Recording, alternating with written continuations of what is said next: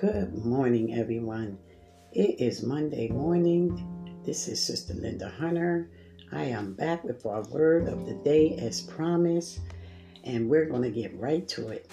Our word for today is hospitality, and it is coming from Hebrews chapter 13, verse 2. And it says, Do not forget to entertain strangers, for by doing so, some people have entertained angels without knowing it. And the meditation thought for this scripture today is this it is rather pertinent that Bible characters were extremely hospitable. Abraham actually did entertain angels through his hospitality, and in the New Testament, Christians are frequently urged to be hospitable. Peter writes that we should be hospitable without complaining about it.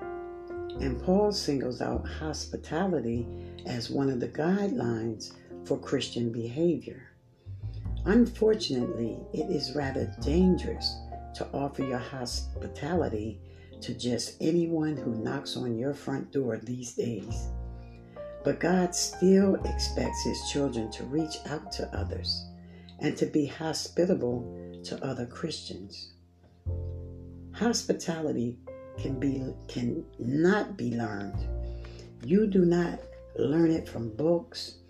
It is a deeply rooted inward attitude of openness and liberality. Perhaps our hospitality in the busy world in which we live has suffered because we put too much effort into it. Mm. It is not necessary to go to all sorts of trouble when you invite people for a meal. In winter, soup and bread would be enough because hospitality is not about how smart the host is or about how wonderful the food tastes. It is about the art of letting people feel welcome and at home in your home and opening your house to them. Amen. Amen. So don't hold back from being hospitable to others. Okay? Show somebody some hospitality today. Amen. Amen.